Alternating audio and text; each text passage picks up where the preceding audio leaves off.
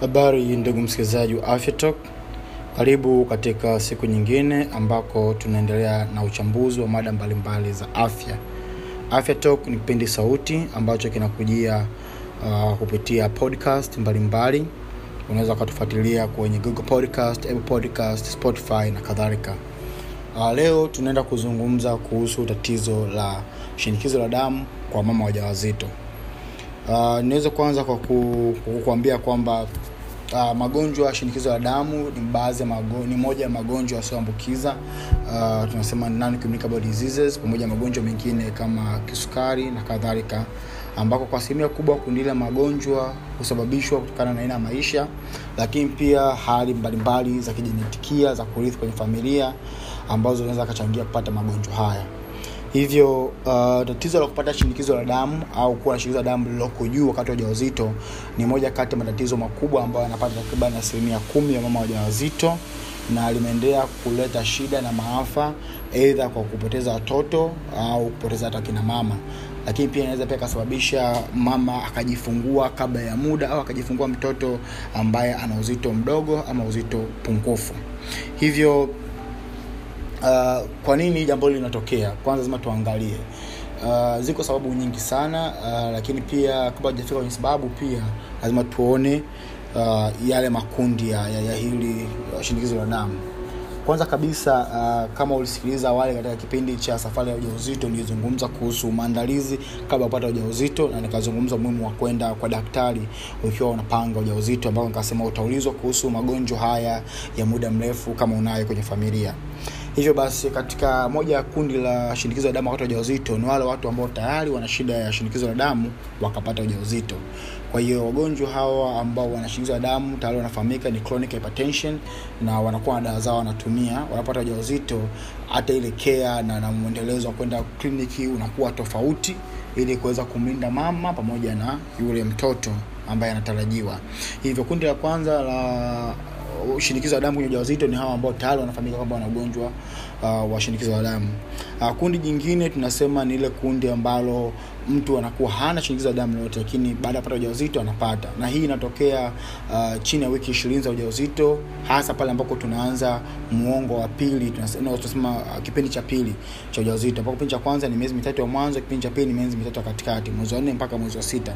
Kwa hiyo kuanzia wiki ya kumi na nane mpaka wiki ya ishirini hadi ishiri na mbili wako wamama ambao kwa sababu ambazo hazijafahamika bado vizuri wanapata shida ya shinikizo la damu na linaendelea kuwaathiri. Kwa hiyo hilo pia ni kundi la pili lakini hali ya kupata hii shinikizo la damu inaweza kusababisha wamama wakapata kifafa cha mimba na wale wako watu ambao tayari wamepata kifafa cha mimba lakini pia wanafahamika kwamba walikuwa wanaugua shinikizo la damu. Kwa hiyo mtu mwenye la damu akapata ujauzito baadaye apata kifafa cha mimba. Kwa hiyo inakuwa tunasema ana, ana, ana chronic hypertension ambayo imesuperimpose uh, pamoja na hii uh, preeclampsia au eclampsia ambazo ni hali za, za kitaalam kabisa masuala ya shinikizo la damu. Sasa nirudi nyuma kidogo nizungumze kwamba shinikizo la damu tufahamu zaidi lile ambalo linawakuta wale ambao wako kwenye ujauzito afu wanapata shinikizo la damu sababu zake bado hazijafahamika bayana lakini tunajua kwamba zipo risk factors au vitu ambavyo vinaweza kusababisha mtu akapata. Mojawapo kabisa ambayo jambo kuu ni kuwa na historia ya kupata au kuwa na historia ya mtu kwenye familia ambaye anaumwa shinikizo la damu.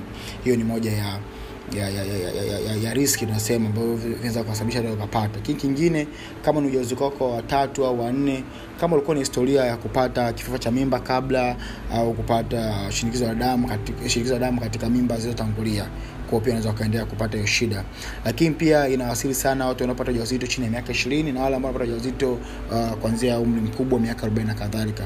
Pia wenye magonjwa mengine uh, ya, muda mrefu yasioambukiza kama kisukari uh, magonjwa haya ya, ya, ya, ya, ya, ya kuwa na selmundu lakini pia hata wale watu ambao wana zile riski kama kuwa na uzito uliopitiliza na wenye shida za figo pamoja na watu ambao wanakuwa wamebeba mapacha lakini pia kuwa mtu mwenye asili ya kiafrika pia ni moja riski inaonekana. Na riski nyingine ni wale watu ambao wamepata ujauzito kwa kupandikiza. Kwao hizi ni baadhi ya riski ambazo lazima tuziangalie ambazo zinazosababisha mtu kupata shinikizo la damu na hatari nishaelezea mojawapo ni pamoja na kupata hiyo uh, uh, kifafa cha mimba ambayo inaweza kapelekea hata kifo kwa mama lakini pia kupata matatizo ya kuanguka kifafa uh, kupooza kwa upande mmoja matatizo ya figo ama ini. Na pia unaweza kupata shida ya utumbo wa uzazi mfuko wa uzazi au mji wa mimba kupasuka na ikahatarisha afya ya mtoto na afya ya mama. Kwa hiyo haya yote kupelekea ukajifungua kwa dharura kwa njia ya upasuaji ili kuweza kuokoa maisha. Kwa hiyo tunarudi pale mwanzoni ambako unaweza kuzungumza kabla ya kuwa mjamzito na umuhimu wa kuwa mjamzito kufuata kliniki. Kwa sababu shida hii inapojulikana mapema matibabu yapo na kuweza kufuatiliwa kliniki inasaidia sana kuhakikisha namlinda mama asifike kwenye hali ya kifafa cha mimba na kuleta shida nyingine. Kwa hiyo mwanzoni kabisa mama akienda kliniki atapimwa urefu atapimwa uzito atapimwa uh, mapigo yake ya moyo na kuanza kuangaliwa. Kwa kama utakuwa na viashiria vya mama kupata shida yoyote ya kuwa na shinikizo la damu uh, matibabu yakaanza pia mapema na kumsaidia aweze uh, kuepuka haya. Njia nyingine ya kuepuka haya ni kuhakikisha walau uh, tuna, tunaishi maisha ambayo uh, mienendo yetu inakwepa sana kupata magonjwa yasiyoambukiza ikiwa pamoja na mazoezi mapesi na kadhalika na, na kujiandaa pia na kujua familia zetu historia zao uh, zikoje lakini pia tunasema hii shida za, za shinikizo damu ambazo zinatokea baada ya mtu kuwa mjamzito ni shida ambazo waga zinapona zenyewe. Ni shida ambazo mtu anapata anakuwa nayo na inaweza ikapotea yenyewe uh, baada ya kujifungua lakini sasa wale wako watu ambao wanaendelea kupata hii inaweza kafikia hatua wakatanuka moyo wakapata what we call uh, pia inaweza katokea ambako watahitaji matibabu ya muda mrefu. Kwa swala la shinikizo la damu ni jambo ambalo uh, katika ujauzito jambo ambalo linaonekana ni dogo jepesi lakini hapana ni jambo zito ni jambo kubwa. Nimekuelezea tu kwa kifupi sana ili uweze kufahamu kwamba ni tatizo ambalo linakumba wakina mama wajawazito wengi takriban asilimia kumi. Linachangia kupoteza wamama wengi na vifo vya watoto wachanga na pia hata wamama wajawazito na wengine wakiwa wakati kujifungua. Kwa hiyo kuweza kukabila yote tunarudi pale mwanzoni kabisa. Nini cha kufanya wakati wa ujauzito kama ambavyo nimesema jambo la kufanya wakati wa ujauzito nikihakikisha kwamba mama anahudhuria zile kliniki mahudhurio yake ya mara kwa mara kila mwisho mwezi. Hii itaweza kusaidia kujulikana mapema kwamba ana shida shinikizo la damu kuweza kuanzishiwa matibabu kuweza kuwa na mpango namna gani atajifungua mapema kabisa na kuweza kumwangalia afya yake pamoja na magonjwa mengine nyemelezi kama figo maini au shida yoyote ya kisukari. Um, kwa kwa kwa, kwa hapa Tanzania uh, shinikizo la damu linaonekana kuchangia asilimia kubwa vifo vya mama na watoto. Kwa hiyo unaweza kuona ni mzigo mkubwa ambao serikali inao na sisi wananchi pia tunao kupoteza ndugu zetu.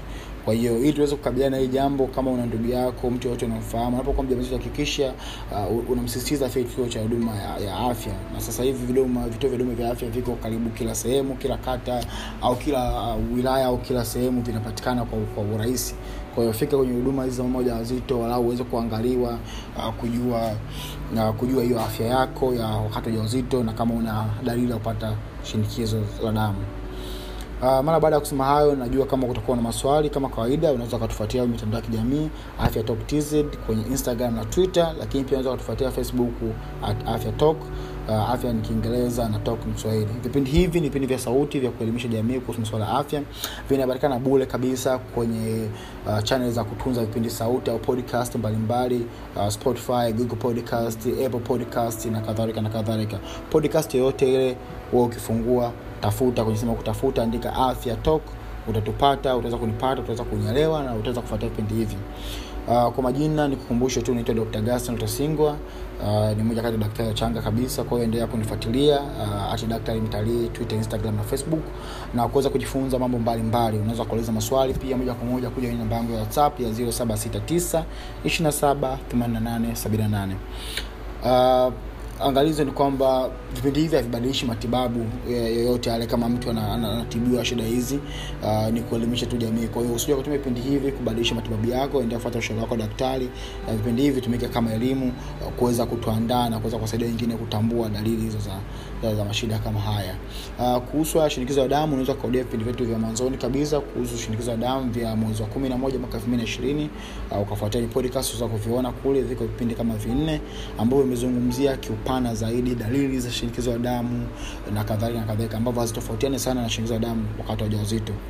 Mwisho baada ya kusema hayo napenda nikutakie siku njema. Asante sana kwa kunisikiliza. Endelea kufuatilia endelea kushirikisha wengine kuhusu afya Togo. Mpaka wakati ujao tutaendelea kuzungumza. Kumbuka mwezi huu wa nne uh, tumezungumza kuhusu swala la hedhi, kuifahamu hedhi, lakini tumezungumza kuhusu kufahamu ujauzito. Leo hii tunazungumza kuhusu swala la shinikizo la damu, na hapo baadaye tutamalizia kwa kuzungumza uh, kuhusu swala la kutoka uchafu ukeni. Kwa hiyo tuendelee kusikiliza, mambo mazuri yanaendelea kuja. Asante sana, nikutakie siku njema. Bye, asante sana.